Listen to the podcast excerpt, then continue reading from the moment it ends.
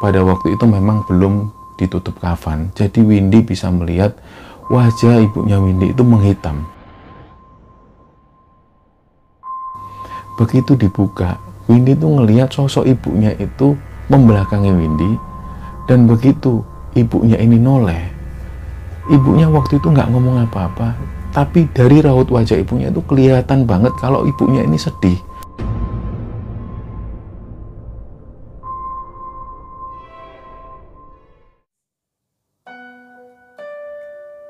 Bismillahirrahmanirrahim. Assalamualaikum warahmatullahi wabarakatuh. Sobat Kembara Sunyi di mana pun teman-teman berada. Pada kesempatan kali ini kami akan bercerita tentang sebuah kisah tragis yang pernah dialami oleh Windy.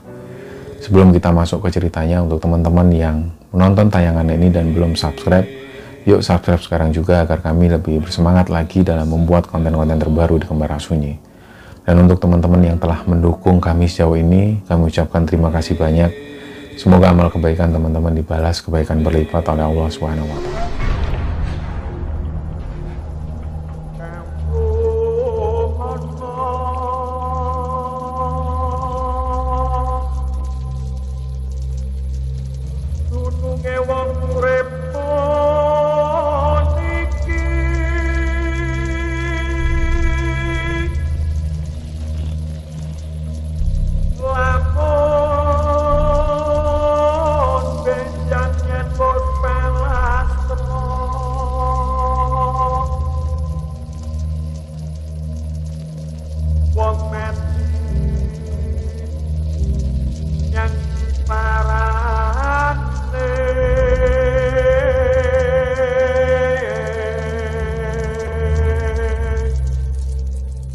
Jadi yang ngirim cerita kali ini memakai nama samaran. Dia pakai nama samaran bernama Windy. Dan pada saat ini Windy itu berdomisili di satu negara di luar Indonesia tentunya. Nah, ketika pertama kali baca email dari Windy itu, ada perasaan atau gejolak-gejolak yang membuat kami nggak nyaman sebenarnya. Karena di sini Windy cerita bahwa dia ini pernah disetubui oleh ayahnya sendiri dari mulai kelas 5 SD sampai menjelang Windy itu SMA. Nah cerita semacam ini beberapa kali bisa kita dapatkan dari berita-berita maupun dari media sosial yang menurut nalar kita sebagai manusia itu sangat tidak manusiawi sekali dan tidak mencerminkan bahwa dia ini sebagai manusia dan kalau kita bicara tentang hewan-hewan pun mungkin nggak setega itu dengan anaknya sendiri. Nah yang kami salut dengan Windy ini, Windy itu cerita bahwa dia sudah lama sebenarnya pengen ngirim cerita ke Kembara Sunyi untuk menceritakan tentang uh, pengalaman yang dia alami. Tapi ada rasa was-was juga dalam dirinya, ada perasaan malu, campur aduk lah waktu itu. Dan setelah beberapa bulan Windy berpikir akhirnya dia pun memberanikan diri untuk bercerita dan dia benar-benar memakai nama samaran dan dia nggak mau disebutkan lokasi-lokasi di mana dia tinggal karena uh, Windy merasa bahwa dia harus menutupi ini semua. Nah, ini mengingatkan kami juga waktu itu saya sendiri pernah diinterview oleh satu stasiun radio di akhir interview itu si penyiar ini sempat menanyakan sesuatu ke saya dan waktu itu bilang menurut Mas Itang sendiri selama menceritakan cerita-cerita horor di Kembara Sunyi pengalaman menakutkan apa yang menurut Mas Itang itu paling mengerikan? Apakah mungkin pernah didatangin sosok kuntilanak pocong? Nah mungkin jawaban saya waktu itu nggak sesuai dengan ekspektasi dari pertanyaan dari penyiar ini. Karena waktu itu yang tak jawab adalah, Mbak, menurut saya bertemu dengan sosok-sosok yang menyeramkan, misalnya pocong, kuntilanak, itu bagi kami sudah menjadi biasa. Akhirnya sudah nggak takut lagi. Nah, yang menurut kami atau menurut saya yang mengerikan adalah ketika membaca cerita dari teman-teman itu yang menceritakan tentang kisah-kisah tragis. Ya, bisa kita ambil seperti kisah yang dialami oleh Windy ini. Itu menurut kami adalah kisah yang ngeri sekali karena kok ada hal yang semacam ini gitu.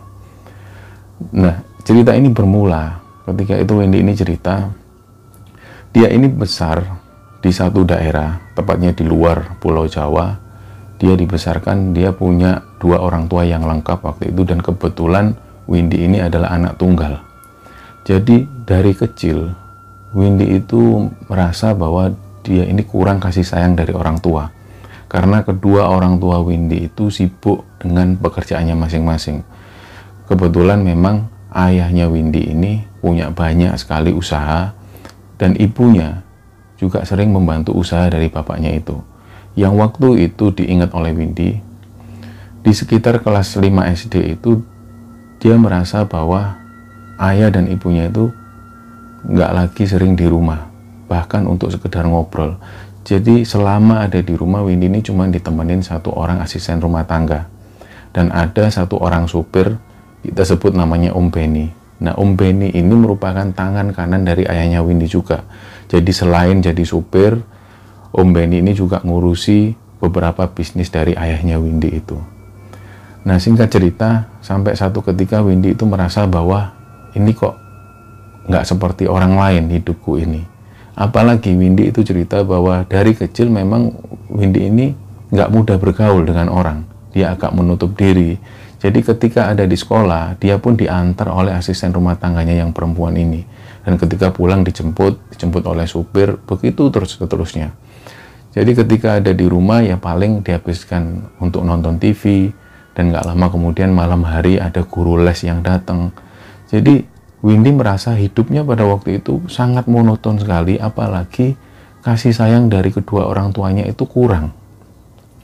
Nah pada satu ketika yang Windy itu ingat itu sekitar kelas 5 SD di akhir sekolah itu ketika Windy pulang Windy mendapati bahwa ibunya ini sudah meninggal dan waktu itu seperti layaknya anak kepada ibu meskipun Windy ini kurang kasih sayang kurang perhatian dan kurang dekat hubungannya dengan ibunya tapi ketika melihat ibunya meninggal tentu saja Windy waktu itu sedih. Dia langsung mendekati ibunya dan pada waktu itu memang belum ditutup kafan. Jadi Windy bisa melihat wajah ibunya Windy itu menghitam.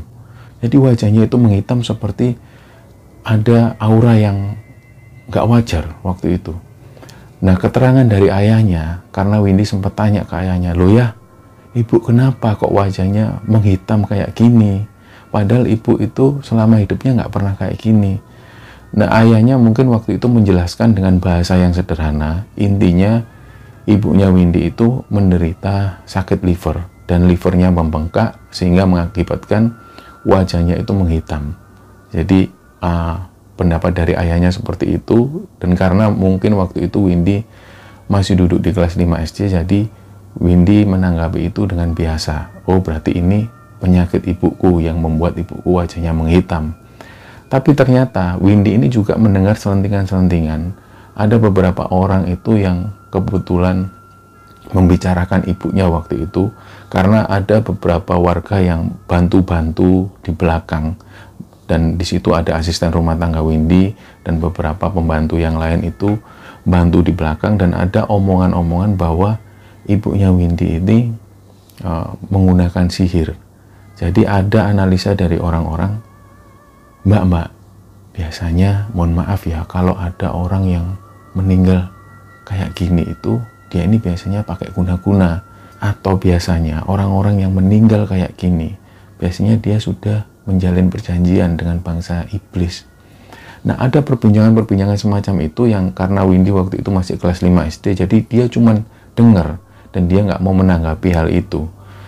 Nah selang beberapa hari kemudian Windy itu ngelihat jadi malam itu Windy tidur karena dia punya kamar sendiri.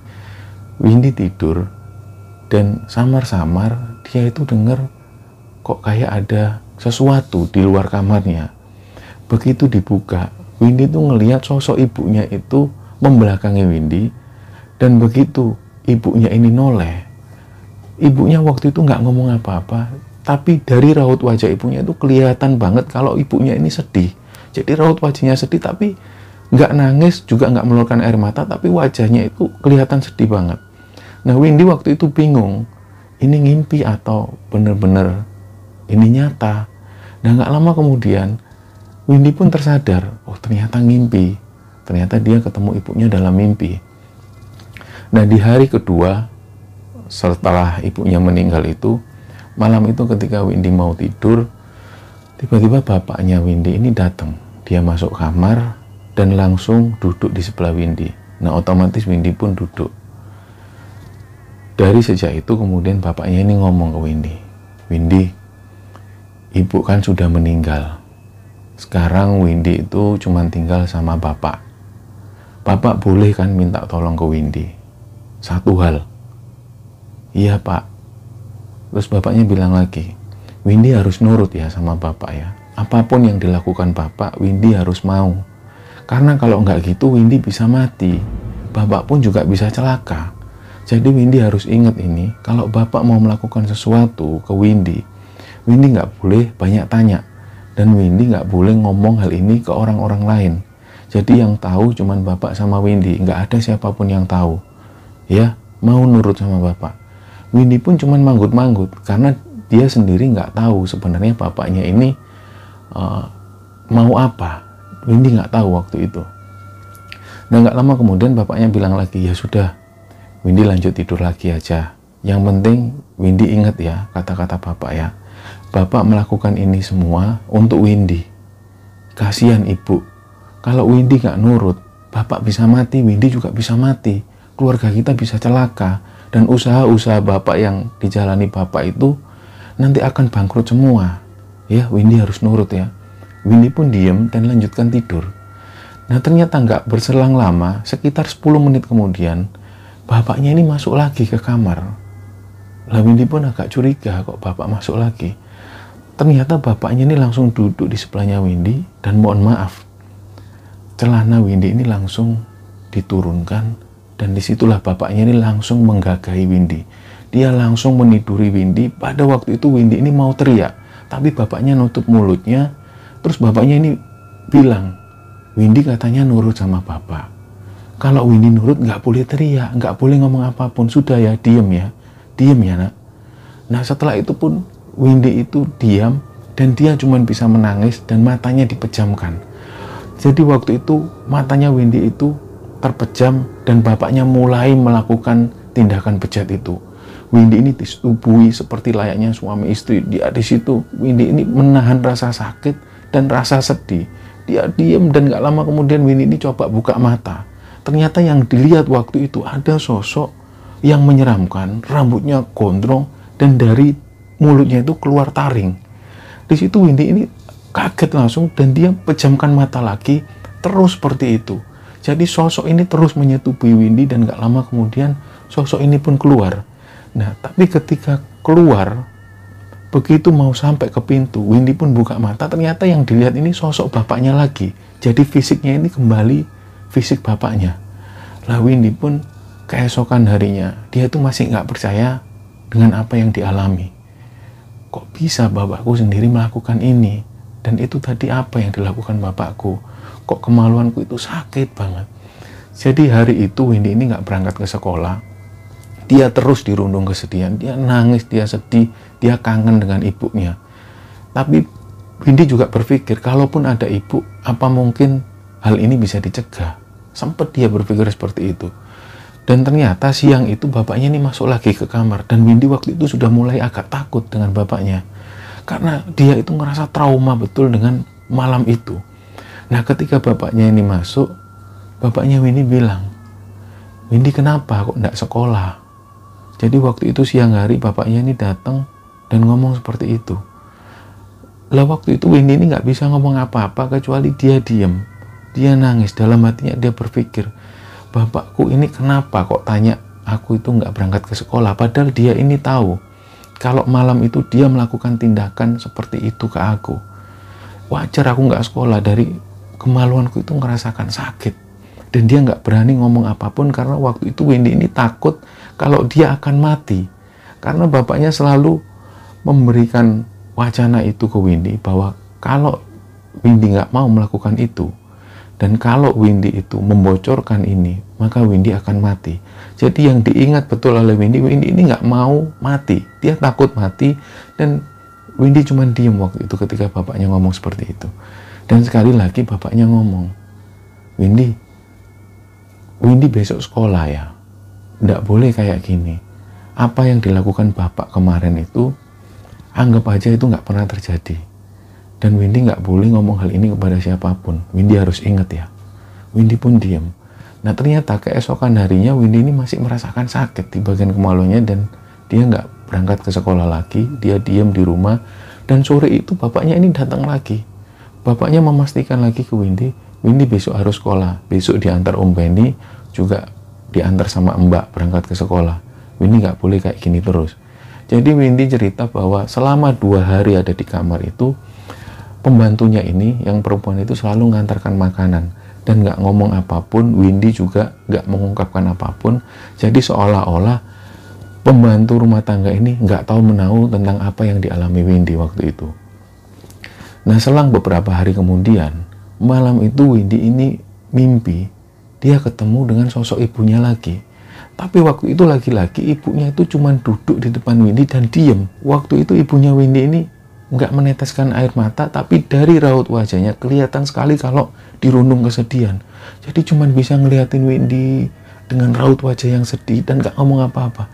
Windy waktu itu dia baru tahu belakangan bahwa itu namanya tindian dia rep-repan dia baru tahu belakangan tapi waktu itu dia nggak tahu yang dia tahu waktu itu Windy ini nggak bisa menggerakkan badannya tapi hanya bisa manggil mama mama mama dan mamanya waktu itu diam mamanya Windy diam cuman melihatin Windy dengan raut wajah yang sedih dan nggak lama kemudian sosok ini pun menghilang nah beberapa hari kemudian ketika Windy mulai sekolah lagi dan waktu itu bapaknya ini datang jadi malam itu bapaknya datang, dia buka pintu, tapi Windy tahu ini bapaknya. Ketika Windy buka mata, aduh bapak datang lagi. Jadi begitu bapaknya Windy ini datang, bapaknya ini langsung membalikkan badannya Windy dan langsung membuka semua pakaiannya, melepas semua bajunya, celananya, langsung disetubui Windy waktu itu. Dan sekali lagi Windy itu merasa kesakitan dan matanya Windy itu terpejam. Dia nggak berani melihat sosok bapaknya.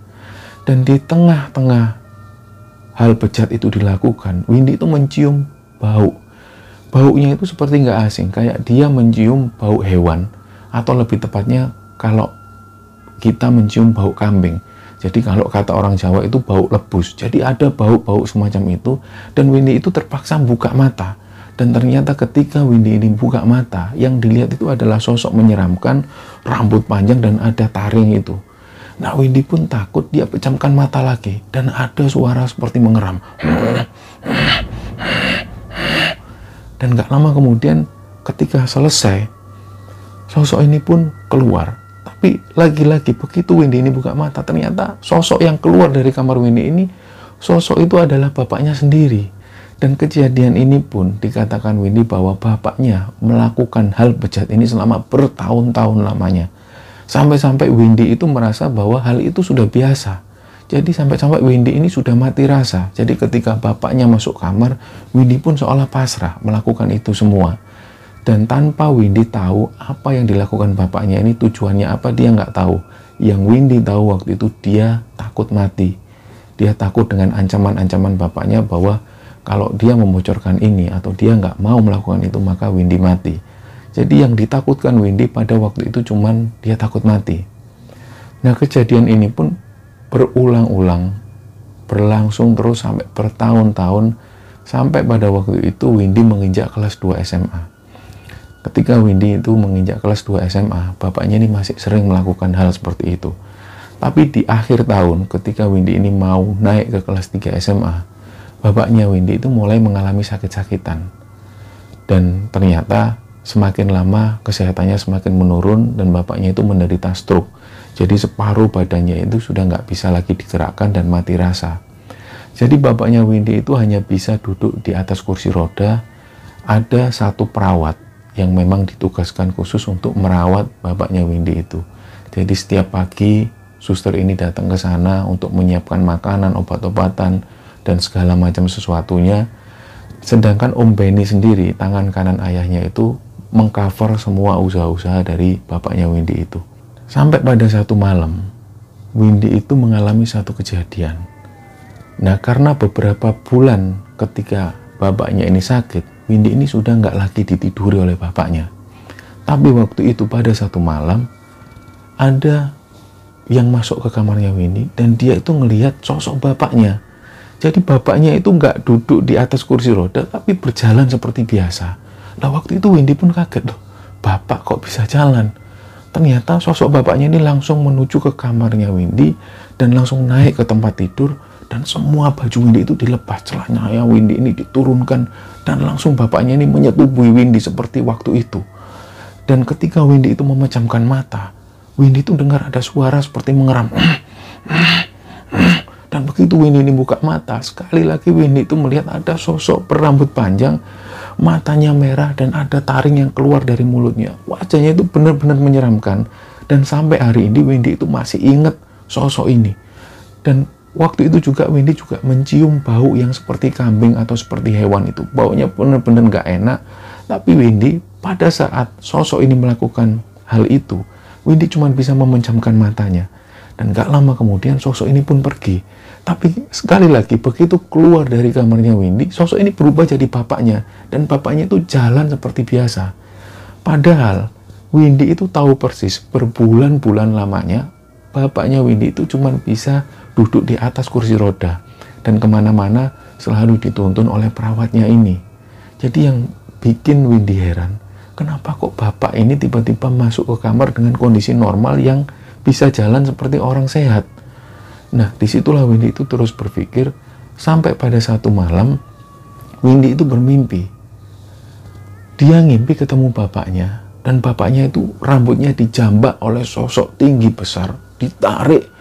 Waktu itu Windy itu merasa kasihan dengan bapaknya. Ini yang bisa kita bayangkan bahwa meskipun Windy itu bertahun-tahun diperlakukan seperti itu dengan bapaknya, tapi ketika melihat bapaknya diseret oleh makhluk yang tinggi besar, dijambak rambutnya, diseret dan bapaknya itu mengerang kesakitan minta tolong. Windy pada waktu itu masih merasakan sedih. Dia masih merasakan kesakitan yang dialami bapaknya. Padahal Windy itu berulang kali dibuat seperti itu oleh bapaknya. Berulang kali dia disetubui oleh bapaknya. Bertahun-tahun dia diperlakukan seperti itu oleh bapaknya. Tapi ketika melihat bapaknya itu merasakan sakit, Windy pun juga merasakan kasihan dengan kondisi bapaknya. Tapi pada waktu itu Windy melihat semua yang ada di sekitar ini hitam, gelap. Dia nggak bisa melihat apa pun kecuali dia melihat bapaknya diseret oleh makhluk tinggi besar itu dan rambutnya dijambak. Berulang kali rambut bapaknya itu rontok, dijambak sekali lagi, ditarik sekali lagi, dan langsung dimasukkan ke satu bejana yang besar dan bejana itu mengeluarkan uh, api yang mendidih. Ternyata begitu Windy itu melihat ini adalah kuali yang besar dan di dalam kuali itu adalah air yang panas yang berwarna kuning kecoklatan di situlah bapaknya Wendy itu dimasukkan dan gak lagi terdengar suara tangisan dari bapaknya Wendy. Nah mimpi yang mengerikan itu Wendy pun menjerit. Dan begitu Wendy itu buka mata dia nggak bisa menggerakkan badannya. Dia melihat situasi bahwa dia masih ada di kamar. Dan beberapa detik kemudian Wendy pun bisa bangun. Dia langsung ngambil minum. Dan ternyata ketika Windy itu ngambil minum, Windy itu terdengar suara erangan dari bapaknya itu. Oh, oh, oh. Nah, ada kebiasaan dari bapaknya itu semenjak bapaknya ini sakit di kamar bapaknya Windy itu ada satu bel yang biasa dipencet oleh bapaknya. Tet. Itu pertanda kalau perawat ini harus datang menuju ke kamarnya bapaknya itu. Nah, mungkin pada waktu itu perawat ini mungkin sudah tidur karena kamar perawat ini ada Eh, di posisi belakang di dekat dengan dapur ketika bapaknya mengerang dan ada bunyi bel tap Windy pun langsung menghampiri bapaknya itu dia buka kamar ternyata ada bau eh, bekas-bekas air kencing bapaknya itu yang belum dibersihkan baunya itu benar-benar menyengat dan waktu itu mau nggak mau Windy pun tanya kenapa pak lah bapaknya itu ngomong itu sudah nggak bisa lancar ah, ah, ah, Nah Windy itu nggak ngerti kenapa bapak minta apa. Akhirnya Windy pun manggil perawatnya itu dan perawatnya pun bangun. Terus perawatnya ini langsung memperlakukan bapaknya itu secara semestinya dan Windy pun kembali masuk ke kamar. Ternyata begitu Windy itu melanjutkan tidurnya, pagi hari itu Windy ini sudah dibangunkan oleh Om Benny itu. Om Benny ini bangunkan Windy. Mbak Windy bangun mbak. Windy pun bangun. Ya om. Kenapa om? Bapak meninggal. Di situlah Windy itu kaget.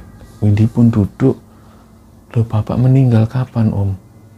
Dua jam yang lalu waktu Om Benny datang ke sini. Nah di situ Windy itu langsung menuju ke kamar bapaknya. Ternyata Windy itu melihat bapaknya itu meninggal dan mulutnya itu masih menganga, matanya pun masih terbuka. Nah setelah Windy melihat kondisi itu, Windy itu melihat Om Benny ini langsung menutup mata bapaknya itu dan gak lama kemudian banyak sekali warga kampung yang berdatangan merawat jenazah dari bapaknya itu. Begitu jenazah bapaknya ini dirawat sebelum dimakamkan itu siang hari Windy itu diperkenalkan oleh beberapa orang oleh Om Benny. Jadi Om Benny ini datang Windy sini. Ini saudara-saudaranya Bapak. Nah waktu itu Windy juga heran saudara-saudaranya Bapak lu emang Bapak itu punya saudara tak Om? Punya. Ini saudara Bapak ini kakaknya Bapak ini. Nah waktu itu Windy melihat ada sepasang suami istri dan ada dua orang perempuan yang usianya hampir sama dengan Windy waktu itu. Mulailah dikenalkan. Jadi orang ini memperkenalkan dirinya namanya Om Yuda. Om Yuda ini sebenarnya adalah kakak kandung dari ayahnya Windy. Nah waktu itu Om Yuda bilang, oh ini anaknya Wahyu, ini ya namanya Windy. Iya Om. Lah Windy itu waktu itu bingung, loh ternyata ayahku itu punya saudara. Jadi selama ini, selama Windy tinggal bersama orang tuanya, Windy itu sama sekali nggak pernah ketemu dengan saudaranya ini. Nggak pernah sama sekali ketemu dengan Om Yuda, bahkan dengan anak-anaknya nggak pernah. Dan bapaknya pun juga nggak pernah cerita tentang keberadaan Om Yuda. Jadi begitu bapaknya meninggal, Windy itu baru tahu, loh bapakku itu punya saudara. Nah, selesai pemakaman itu, Om Yuda ini bilang ke Windy, Windy belum tahu ya rumahnya Om Yuda. Ayo main-main ke sana. Oh iya Om, ayo enggak apa-apa. Sehari dua hari lah. Ayo. Akhirnya Windy pun berangkatlah berangkat. Jarak dari rumah Windy menuju ke rumah Om Yuda itu bisa dikatakan sekitar 90 km lah. Begitu sampai yang pertama kali Windy kaget itu loh ternyata rumah Om Yuda ini nggak seberapa mewah bisa dikatakan tergolong menengah ke bawah nah kenapa Windy itu heran karena Windy itu melihat keluarganya ini adalah keluarga yang bisa dikatakan berada. Windy adalah anak yang bisa dikatakan kaya. Dia berangkat ke sekolah selalu diantarkan sopir, mobilnya juga ada lebih dari dua mobil.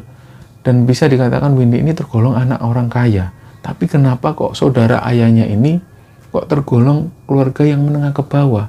Windy pun heran. Dan ketika Windy itu masuk ke rumah Om Yuda itu, Windy semakin heran karena nggak ada barang-barang mewah di dalam rumah Om Yuda itu. Keluarga yang sangat sederhana sekali dan dikenal Windy adalah Om Yuda ini adalah keluarga yang religius.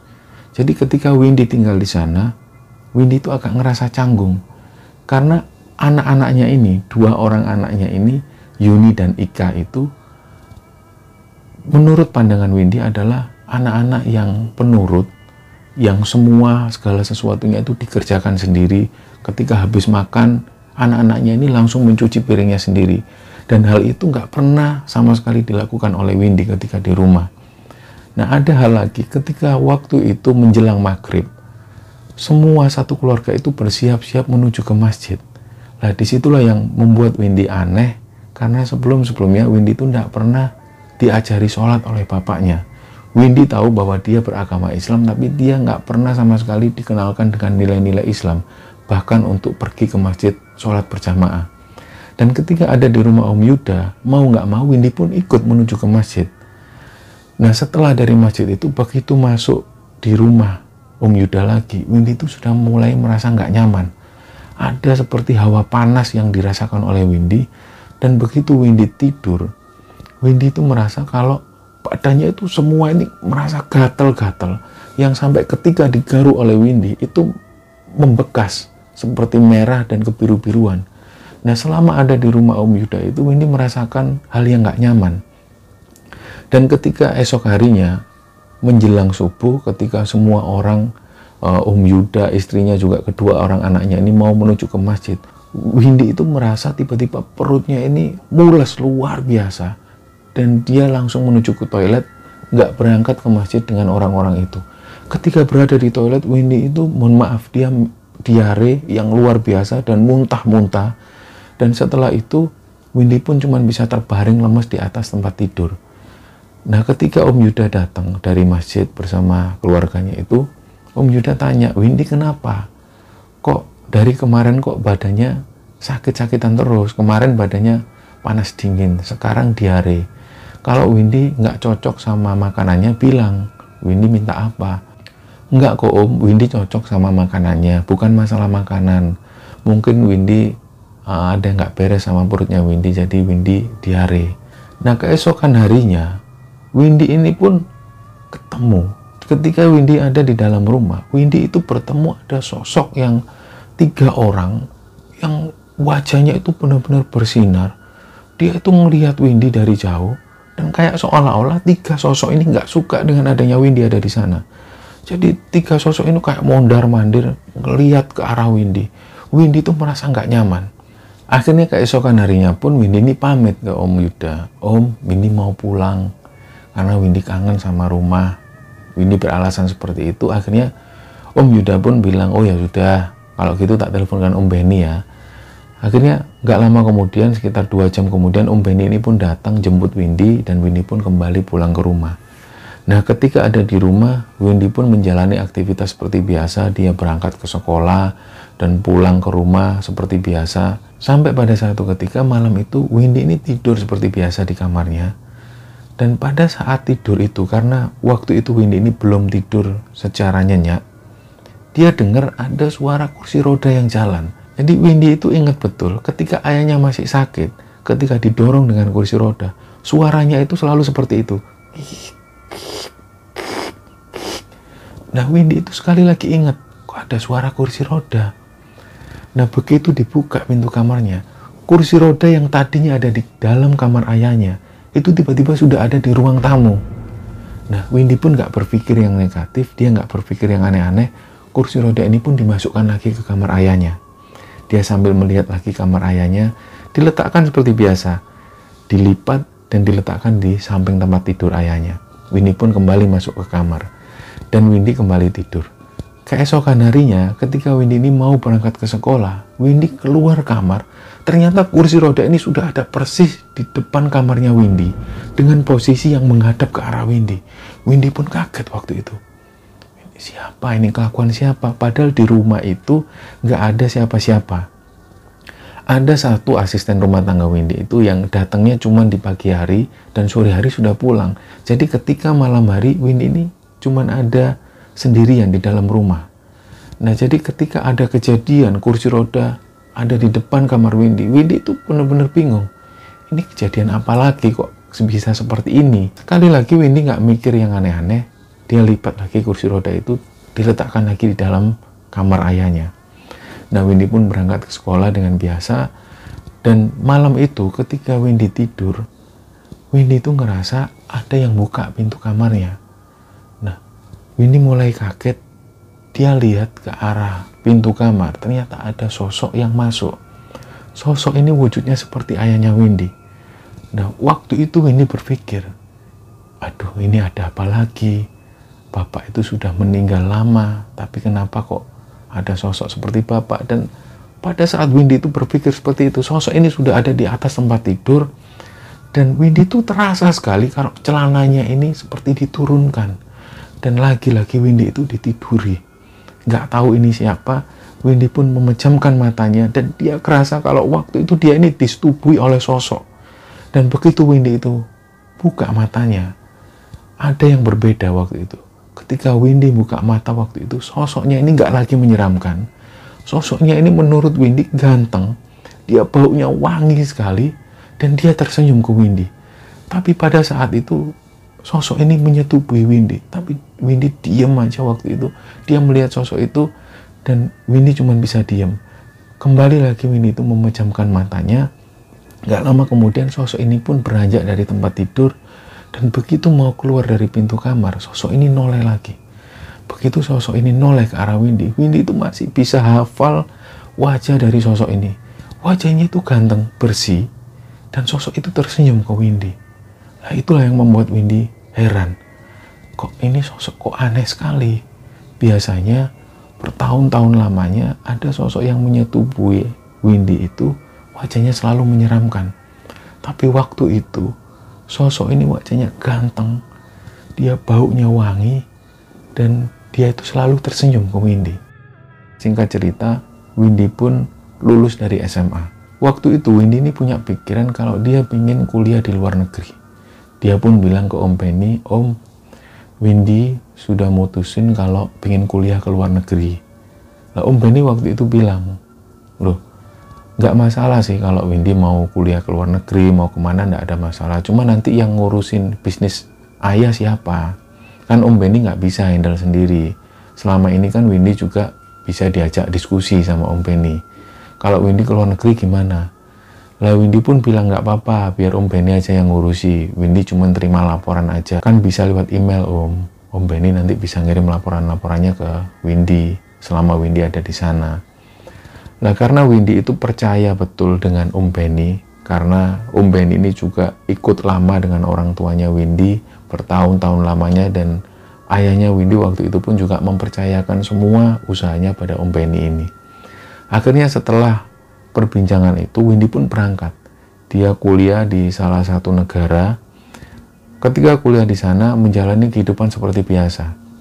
Sampai sekitar hampir satu tahun lebih ada kabar dari Om Benny bahwa Om Benny ini bilang ke Windy, Win, mohon maaf ya, kayaknya keuangan kita ini sudah mulai nggak stabil. Usaha-usaha ayahmu ini sudah mulai menurun. Jadi Om Benny sudah nggak bisa ngirim lagi uang ke kamu. Baiknya kamu kembali lagi lah ke Indonesia. Kamu nggak usah lanjutin kuliah. Lebih baik kamu lanjutin kuliah di sini, masih bisa di cover lah, meskipun sedikit-sedikit. Nah karena waktu itu Windy ini sudah mulai kerasan tinggal di sana. Windy pun bilang ke Om Benny, ya sudah nggak apa-apa Om. Berapapun itu Windy masih tetap terima kok berapapun yang Om Benny kirim, meskipun nggak cukup untuk biaya kuliahnya Windy, Windy tetap terima, biar Windy kerja part time di sini lah, cari-cari kerja yang sebisa Windy lah. Akhirnya dari kesepakatan itu, Om Benny pun sepakat, ya sudahlah kalau gitu. Nah, Windy pun melanjutkan kuliah di sana dengan cara kerja part time dan e, bantu-bantu apa pun yang bisa dikerjakan di sana. Nah, sampai kemudian Windy pun lulus kuliah dari sana dan beberapa bulan kemudian Windy pun kerja. Dia kerja di sana, menjalani aktivitas di sana, dan Windy sudah mulai merasa nyaman tinggal di negara itu. Sampai kemudian, singkat cerita, Windy ini ketemu dengan eh, laki-laki bule yang usianya terpaut sekitar 12 tahun lebih tua dari Windy. Lalu Windy pun menjalin hubungan dengan pria ini, dia mulai merasa cocok, dan gak lama kemudian Windy pun menikah. Dan sampai hari ini, Windy masih tinggal di negara tersebut dan dia merasa gangguan-gangguan semacam itu sudah nggak lagi dirasa oleh Windy. Tapi ketika beberapa tahun menjalani hubungan dengan pria bule ini, ada satu kejadian yang menurut Windy itu benar-benar aneh. Jadi pada satu ketika Windy itu melakukan hubungan intim dengan suaminya ini dan di tengah-tengah melakukan hubungan itu, tiba-tiba ketika Windy ini buka matanya, dia itu nggak lihat sosok suaminya. Tapi Windy ngelihat sosok suaminya ini berubah jadi sosok uh, yang ganteng yang pernah dilihat Windy pada waktu itu. Dan baunya itu khas sekali. Windy selalu ingat bau wangi itu khas sekali. Dia mencium bau itu dan begitu buka mata itu Windy itu juga kaget. Loh si sosok ini kok sosok ganteng ini Windy pun nggak bisa ngomong apa-apa dan setelah hal itu Windy melihat lagi ternyata ini adalah sosok suaminya.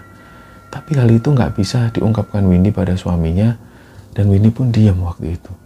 Nah kejadian itu pernah terjadi satu kali ketika Windy berhubungan dengan suaminya dan suaminya itu berubah wajahnya menjadi sosok yang ganteng itu. Nah pengalaman inilah yang diceritakan oleh Windy ke Kembara Sunyi. Kenapa Windy bisa menyampaikan ini ke Kembara Sunyi dan dia mulai berani untuk menceritakan ini? Karena belakangan ini ketika Windy nonton channel Kembar Sunyi, dia semakin tahu, oh ternyata ada hal-hal semacam ini, pesugihan, santet dan segala macam.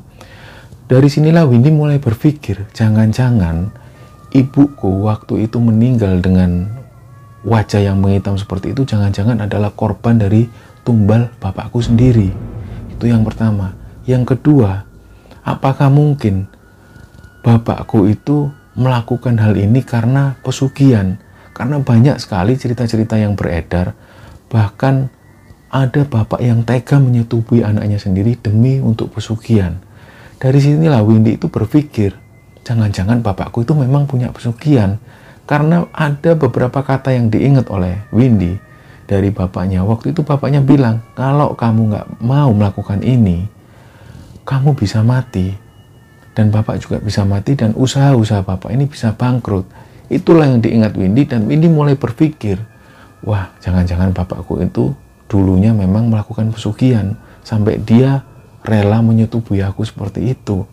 Nah dari situlah Windy mulai ada analisa-analisa yang disimpulkan sendiri oleh Windy bahwa bapaknya selama ini melakukan ritual pesugihan dengan cara menyetubui anaknya sendiri.